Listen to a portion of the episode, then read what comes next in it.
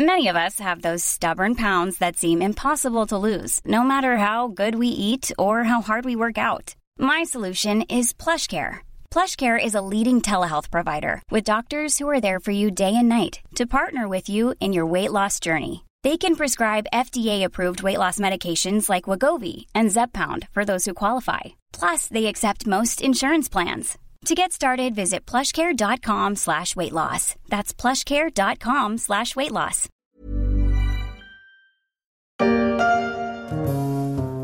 J'ai voulu faire le tour de la terre en montgolfière. J'étais très fière. J'ai pris les airs. La montgolfière pour voyager, pour quitter le plancher des vaches et voir le monde autrement. La montgolfière aussi pour protester et soutenir. Le 6 mars dernier, des montgolfières de toutes les couleurs se sont envolées dans la région de Vilnius, en Lituanie.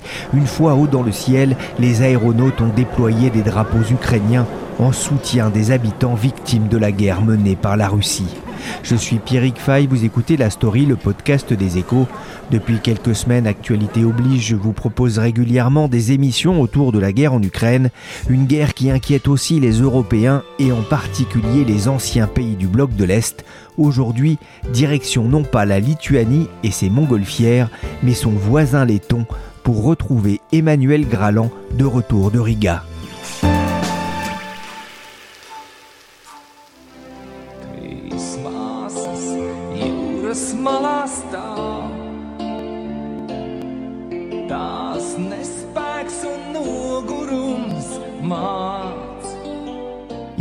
Attendu longtemps. À peine les troupes russes avaient-elles envahi l'Ukraine qu'un grand concert de solidarité était organisé à Riga avec le chanteur pop letton Ralph Eland.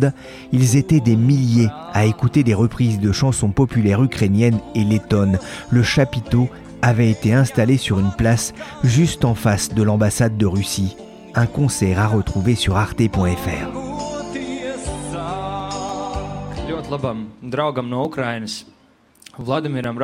En larmes, le chanteur raconte que quelques jours avant l'invasion, il avait appelé un de ses amis Vladimir pour qu'il achète des billets d'avion pour venir se réfugier à Riga avec sa famille. Vladimir ne voulait pas le croire. Il pensait qu'il n'y aurait pas de guerre. Aujourd'hui, dit-il, son ami n'a plus de choix que de se battre. Dans le public, de tous âges au milieu de ballons jaunes et bleus, les visages restent souvent fermés, les yeux se mouillent, Riga pleure avec l'Ukraine, Moscou est à plus de 900 km, mais le pays partage plus de 300 km de frontière avec la Russie. Bonjour Emmanuel Graland, Bonjour Pierrick. vous êtes enquêteur aux échos, vous revenez de Riga en Lettonie où vous avez passé quelques jours. Pour les habitants des pays baltes, Lituanie, Estonie, Lettonie, l'invasion russe de l'Ukraine a vraiment été un choc On peut dire que ça a créé une euh, très forte tension euh, dans les, trois pays. Euh, en Lettonie, par exemple, où je me suis rendu, il y a des familles qui ont quitté le pays dès les jours qui ont suivi l'invasion de l'Ukraine, en se demandant si l'histoire n'allait pas se répéter et si bientôt il n'allait pas y avoir une invasion russe en Lettonie. À Riga, les jours suivants, une marche contre la guerre a rassemblé plus de 30 000 personnes. Et puis on a vu le, ministère de la Défense qui a demandé à la population de lire, euh, de relire le livret énumérant toutes les actions qu'il faut faire euh, au cours des 60 euh, premières heures, 72 heures d'une crise pour assurer la survie de sa famille. Ici, il faut comprendre que ici vous êtes dans un pays où en 4 heures, ils sont capables de réinstaller le gouvernement dans un lieu tenu secret en cas d'invasion. Et il y a une vraie pression extérieure. ce que m'expliquaient plusieurs personnes, c'est que les incursions aériennes russes sont récurrentes en Lettonie. La Lettonie a aussi une particularité, elle accueille une large population russophone. Comment d'abord est-ce que celle-ci euh, vit euh, l'invasion de l'Ukraine par Moscou? Grosso modo, on peut dire que c'est un sujet qui est euh, assez tabou au sein de la communauté russophone. C'est pas forcément facile d'en parler. Beaucoup de gens veulent tout simplement rester neutres. Après, quand on va notamment dans le sud-est du pays, dans les zones à majorité russophone, on a une forme de différence entre les personnes âgées euh, qui regardent les chaînes russes et qui soutiennent plutôt la politique du Kremlin, et puis les jeunes qui s'informent autrement et qui ont donc une euh, vision euh, différente. Grosso modo, ceux qui soutiennent Poutine ne l'affirment pas clairement, Ils disent simplement qu'il faut plutôt voir le point de vue d'en face. Mais aussi, quand on parle de la communauté russophone, il faut comprendre qu'on parle de quelque chose de vraiment euh, très diversifié. C'est-à-dire que la communauté euh, russophone, c'est euh, à la fois une intelligentsia qui est adepte de la mondialisation et qui coexiste avec des retraités à faible revenu qui sont restés grosso modo à l'ère soviétique. Il y a des jeunes urbains un peu déclassés, puis il y a aussi des, nouveaux riches russes qui ont acheté une maison à Yurmala, qui est la station chic à proximité de et puis on a aussi 20% des ménages en Lettonie qui sont mixtes avec des gens russophones, donc à la fois russes, biélorusses ou ukrainiens, et qui sont mariés avec euh, les Lettons. Et cette population, elle est en grande partie euh, issue euh, de la politique de l'ère soviétique, où grosso modo Moscou, pour créer dans les faits l'Union soviétique, envoyait des Russes dans toutes les républiques de l'Empire. Avec d'ailleurs euh, euh, une inquiétude pour cette population euh, qui ont peur peut-être aussi d'être rejetée ou suspectée par, par le pouvoir en place? Alors c'est clair que la, la, guerre, elle a un peu compliqué les rapports entre les communautés. Moi quand j'ai rencontré un certain nombre de russophones, certains me disaient, bon bah les premiers jours dans la rue, je faisais attention quand je parlais russe de craindre des réactions. Il faut voir aussi que la guerre a créé des conflits au sein même des familles. J'ai par exemple un russophone qui me disait moi euh, je parle plus euh, à ma mère, elle est chimiste de formation russophone, pourtant à moitié d'origine euh, ukrainienne et en fait quand je lui ai parlé de la guerre, elle a l'habitude de regarder les chaînes russes et elle m'a dit mais tout ce tout ce que tu me racontes là-bas, en fait non, ça se passe pas du tout comme ça et c'est plutôt l'Ukraine et l'OTAN qui veulent attaquer la Russie. Et donc il m'a clairement dit mais moi j'ai l'impression que Poutine il a kidnappé mentalement ma mère quoi. Esam brīvības pieminekļa augšā un cilvēku pūlis ir ļoti liels, émotions arī ir jūtamas. La télévision lettonne a couvert la marche contre la guerre organisée à Riga le, 5 mars, dont vous nous parliez. Plus de 30 000 personnes, c'est beaucoup hein, pour une, un, pays de cette taille. Alors, mon letton vaut ce qu'il vaut. Un copa par Ukrainou, copa près Poutinou, ensemble pour l'Ukraine, ensemble contre Poutine en français. Et sur des banderoles, on pouvait voir notamment Hitler 1939, Poutine 2022. C'est un peuple qui reste marqué aussi par, euh, par son histoire et par la Seconde Guerre mondiale. Vraiment, dans ce pays, le poids de l'histoire, il est immense. C'est-à-dire que dès que vous discutez avec un laiton, l'histoire, elle est présente dans chacun des, des, membres de la famille. Vous discutez avec lui, il vous explique, moi j'ai une tante, eh ben, elle a été déportée euh, en Sibérie euh, après que les soviétiques aient envahi le pays. On a un autre qui vous raconte que son grand-oncle a combattu dans la Légion lettonne avec les Allemands. D'autres, une partie de la famille a tout de suite aux États-Unis parce qu'ils ont fui euh, l'arrivée des Russes. Donc euh, l'histoire, c'est pas simplement dans les livres euh, en Lettonie, c'est vraiment dans la famille, dans le, c'est très personnel, très sensible parce que c'est dans l'histoire personnelle de chacune des, gens de ce pays d'1,9 million d'habitants. Faut avoir conscience que ce pays a été occupé par les soviétiques en 1940, puis ensuite par les Allemands, puis après de nouveau par les soviétiques pendant plus de 50 ans. Donc vraiment, c'est présent partout. Et et quand on se baladait euh, en face de l'ambassade russe, où il y a tous les jours des, manifestants euh, contre la guerre en Ukraine, Là, il y a beaucoup d'affiches, beaucoup de posters qui sont, qui sont mis. Et c'est vrai que sur la place, eh ben, il y avait par exemple des œuvres de l'école d'art de Riga et qui associent clairement Poutine et Hitler. Je me souviens de l'une d'elles, par exemple, très marquante, où euh, on voyait un, Adolf Hitler aux mains d'ours qui tenait l'Ukraine dans ses griffes, avec derrière lui euh, une faucille et un marteau. Et juste à côté de l'ambassade russe aussi, vous avez le musée de l'histoire de la médecine. Et là, il y avait un immense, une immense affiche de Vladimir Poutine euh, sur fond rouge, et c'était son visage avec un bas du visage, où le bas du visage, ben, c'était le visage d'un squelette, avec vraiment une impression morbide qui, qui se dégageait. Donc euh, vraiment, le poids de l'histoire, il est très très fort en Lettonie.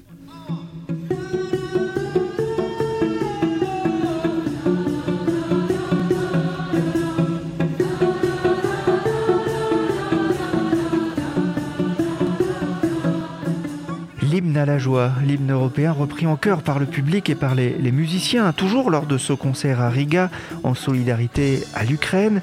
Les États baltes sont entrés dans l'Union européenne en mai 2004. La Lettonie, c'est un pays qui se sent aujourd'hui euh, européen? C'est un pays qui a clairement fait le choix de l'Ouest et c'est surtout un pays qui ne veut pas être tout seul comme en 1940. Ils ont retenu la leçon de l'histoire et il n'est pas question de rester seul euh, en piste face à un voisin euh, impérialiste russe. Et pour le défendre, c'est surtout un pays qui croit en l'OTAN. Il y a un fort scepticisme dans les pays baltes vis-à-vis de la stratégie euh, d'autonomie en matière de défense qui est proposée par la France. Pour eux, c'est vraiment l'OTAN qui compte, qui est capable de les défendre. Ils sont bien sûr très conscients des différences d'intérêt, de perception entre la France et l'Allemagne, dont ils trouvent les politiques beaucoup plus douce, peut-être trop naïve vis-à-vis de la Russie et les pays baltes. Et eux se sont toujours perçus euh, comme en quelque sorte des experts de la Russie qui se plaçaient toujours dans le cas du scénario euh, le plus pessimiste.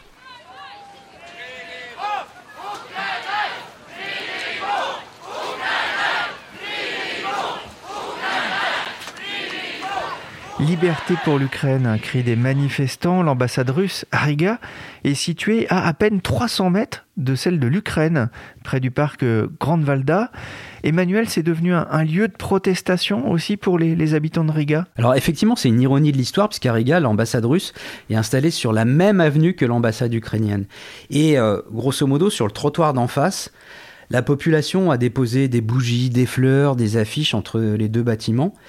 Et en face de l'ambassade russe, il y a constamment des gens euh, qui viennent euh, manifester, marquer euh, leur opposition, protester et qui se relaient le matin, l'après-midi, le soir. Et l'autre ironie de l'histoire, c'est que le centre d'accueil pour les réfugiés ukrainiens, le palais de congrès de Riga, il donne juste sur l'ambassade russe vous racontez, il y a souvent des voitures hein, qui klaxonnent en passant devant euh, euh, l'ambassade russe pour bien montrer qu'ils sont là et euh, on va dire pour pas les laisser dormir tranquilles, on pourrait dire. Vous avez rencontré aussi d'ailleurs sur place une de ces manifestantes qui s'appelle Irina? Irina vient manifester tous les jours pendant plusieurs heures. Elle vient en fauteuil roulant malgré les difficultés pour venir par les transports en commun avec son association. Une association qui est pour la défense des droits des handicapés, pour leur intégration dans la société mais ça donne la mesure que c'est vraiment l'ensemble du pays, l'ensemble du tissu euh, social, associatif qui se mobilise pour marquer son opposition euh, à la guerre euh, en Ukraine. On ressent vraiment, c'est très profond, c'est l'âme du pays qui proteste. La Lettonie a accueilli déjà beaucoup de réfugiés venus d'Ukraine. Vous avez pu en rencontrer, Emmanuel? J'ai rencontré euh, plusieurs réfugiés ukrainiens. Il faut savoir qu'il y a plus de 6200 Ukrainiens qui sont arrivés en Lettonie depuis le début de la crise. Pourquoi ils ont choisi la Lettonie en général? Parce que euh, ils ont euh, des familles, des amis, parce qu'il y a une forte communauté russophone et c'est un lieu où on parle russe, donc c'est plus facile de s'intégrer. J'ai discuté avec notamment Natalia, Natalia Soldatova, qui fait partie de, des, des, premiers réfugiés qui sont arrivés ici. C'est une jeune juriste. Et le 24 février, elle a été euh, réveillée par le bruit des bombes euh, à Kiev. Alors le premier jour, Nathalie, elle a renoncé à partir en voiture à cause des embouteillages, et puis ensuite elle a réussi à prendre un train pour Lviv le lendemain, puis pour la frontière polonaise. Et elle me racontait son histoire, et elle était assez émue parce que c'était la première fois qu'elle euh, la racontait, et notamment elle me disait, mais quand il y a eu le départ du train euh, pour la frontière, le moment où tous les hommes se sont mis à dire au revoir à leurs femmes, à leurs enfants, sans savoir s'ils allaient les revoir un jour, c'était vraiment un moment très fort. Et elle me disait, mais tout le monde, tout le monde pleurait dans le wagon. Et vraiment, euh, Natalia, quand elle me racontait ça, elle m'a dit aussi, le, le, ces journées, ça a été euh, des journées de stress intense. Euh, la jeune femme, elle n'a pas dormi pendant 48 heures avant de finir par s'écrouler quand elle est arrivée à Cracovie où elle a été hébergée euh, par des Polonais. Elle a quitté Kiev seule avec un, juste un petit sac à dos avec dedans ben, essentiellement son ordinateur et son téléphone mobile. Et puis maintenant, elle travaille à Riga pour l'association Je veux aider les réfugiés. Mais elle a encore la famille de son frère qui est à Mariupol sous les bombes et ça ferait plus de deux semaines qu'elle a absolument plus aucune nouvelle d'eux qui nous dit que Poutine ne va pas vouloir venir sauver, comme il n'arrête pas de dire, les russophones qui vivent avec nous. C'est le témoignage hein, d'une habitante de Riga inquiète qui s'était confiée à France Télévisions début mars.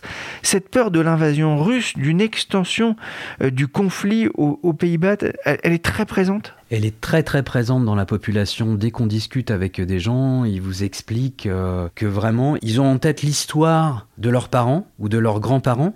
Ils n'ont pas envie de, le revivre. Ils n'ont pas envie d'être piégés si jamais euh, demain il y a une invasion russe, si jamais demain Vladimir Poutine prétexte, comme dans le Donbass, qu'il faut venir à rescousse d'une population russophone qui est martyrisée et qu'il décide d'envahir le pays.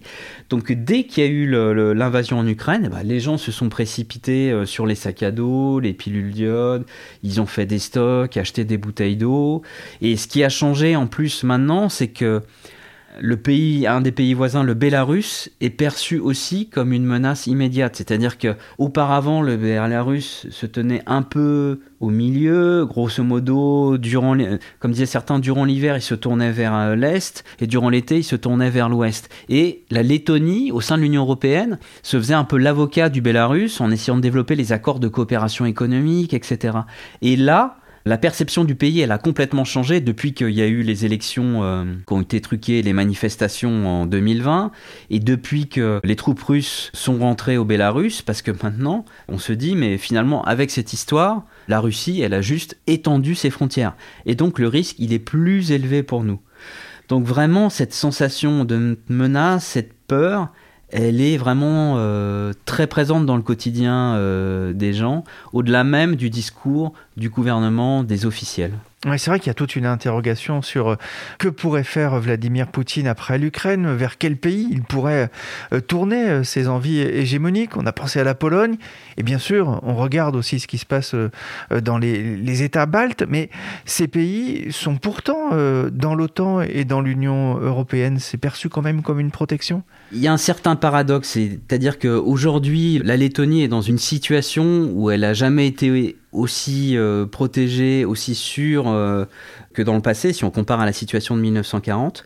Et pourtant, et pourtant, il y a quand même des doutes. Il y a des doutes parce que, par exemple, si on se place dans le cas d'une cyberattaque, une cyberattaque, ça peut être juste faire tomber un site web, mais ça peut être aussi euh, attaquer le système d'information euh, des centrales électriques euh, du pays. Dans quelle mesure on peut invoquer le fameux article 5 de l'OTAN qui fait que si un des membres est attaqué, c'est l'ensemble de l'OTAN qui doit répondre. Avec une cyberattaque, ça marche comment? Il y a un petit doute. Deuxième question, qu'est-ce qui se passe en cas d'incursion limitée? C'est-à-dire si Vladimir Poutine refait le coup du Donbass et il attaque la Lituanie, la Lettonie, euh, l'Estonie, mais simplement sur 10, 15, 20 km, sur une partie très russophone, bon, est-ce qu'à Paris, est-ce qu'à Londres, on va prendre le risque d'un conflit nucléaire pour 20 euh, km de territoire letton? C'est une question qui peut se poser, sur lequel il peut y avoir un, petit peu de doute parmi euh, l'intelligentsia de ces pays. Donc euh, ça reste présent et c'est pour ça qu'aujourd'hui les gouvernements appellent à l'installation d'une base permanente de l'OTAN euh, en Lettonie. Aujourd'hui il y a simplement une rotation euh, de troupes et à, un renforcement de la politique militaire. Il faut savoir qu'aujourd'hui la Lettonie c'est environ 6500 soldats pour un pays d'1,9 million d'habitants et les troupes de l'OTAN c'est 1500, 1600, 1700 soldats. En face on a des troupes russes qui sont dix fois plus importante. Les États baltes se savent dans le collimateur. Ça fait 20 ans que Poutine dit que les populations baltes sont fascistes et que les russophones y sont maltraités. C'est ce que vous a expliqué euh, Céline Bayou, enseignante à l'Institut national des langues et civilisations orientales. L'OTAN a renforcé récemment ses positions en Lettonie avec l'envoi d'une vingtaine d'hélicoptères Apache. Alors quoi qu'il en soit, l'armée lettonne aurait sans doute de quoi faire sourire à, Moscou. Combien de divisions, disait-on dans le temps au Kremlin en référence Mais Poutine a largement sous-estimé euh, cette résistance ukrainienne. À Riga aussi, euh, la population, Emmanuel, est prête à se battre si besoin À Riga, c'est particulièrement frappant. On a aujourd'hui euh, Monsieur Tout le Monde qui se mobilise depuis la guerre en Ukraine. On a la garde nationale lettonne, c'est-à-dire c'est des unités de volontaires civils qui a vu ses effectifs s'envoler. Euh, depuis euh, quelques semaines, on a plus de 1700 personnes qui ont rejoint l'unité militaire, euh, qui avaient des effectifs qui étaient de l'ordre de 8200 membres avant le conflit. Et donc aujourd'hui, on a des gens qui signent, qui deviennent de nouvelles recrues et qui vont faire un entraînement de base de 21 jours et puis ensuite régulièrement pour apprendre, bah, un, les gestes de premier secours, le tir et les, techniques de survie dans la nature. Moi, je suis allé, par exemple, au, au bureau de recrutement du 13e bataillon d'infanterie de la garde nationale lettonne. Et là, j'ai rencontré euh, Guntis. Guntis, il a rien du tout d'un militaire. C'est un homme de 46 ans. Il a deux enfants. Il était en train de signer euh, les papiers pour euh, rejoindre la garde nationale. il m'a expliqué que sa femme a pleuré quand il a pris cette décision parce qu'elle lui dit bon, quand même, t'as des enfants, une famille, on a besoin de toi, etc. Mais il disait bon ben cet acte, moi j'y réfléchissais depuis l'invasion de la Crimée. Mais ce qui s'est passé fin février en Ukraine, ben, ça prouve qu'aujourd'hui on peut plus rester assis sans rien faire. Il faut se mobiliser. Et il me dit, bah, aujourd'hui, il faut que j'acquière un savoir-faire pour être prêt à défendre mon pays euh, en cas de guerre. Et aujourd'hui, quand, tu lui demandes, quand on lui demande jusqu'où il est prêt à aller, bah, Guntis nous dit, bah, je suis prêt à aller jusqu'au bout. Même si cet engagement, c'est quelque chose de totalement nouveau pour lui. Guntis, qui dans la vie est banquier, un métier où l'on manie plus le clavier que la Kalachnikov ou le cocktail Molotov. Les volontaires ont des profils très différents, tant en termes d'âge que de profession, et on compte presque un quart de femmes parmi les volontaires. À noter que la Lituanie, la Lettonie et l'Estonie ont récemment expulsé dix diplomates russes dans le contexte de l'agression en Ukraine. Merci Emmanuel Graland, enquêteur aux échos, pour ce reportage à Riga, la Lettonie qui regarde avec inquiétude un voisin devenu de plus en plus encombrant. La story s'est terminée pour aujourd'hui. Cette émission a été réalisée par Nicolas Jean, chargé de production et d'édition Michel Varnet. Le podcast des échos est disponible sur toutes les applications de téléchargement et de streaming de podcasts comme Apple Podcast, Castbox, Podcast Addict, Deezer ou Spotify. Vous pouvez même demander à Alexa de lire le dernier épisode de la story sur Amazon Music.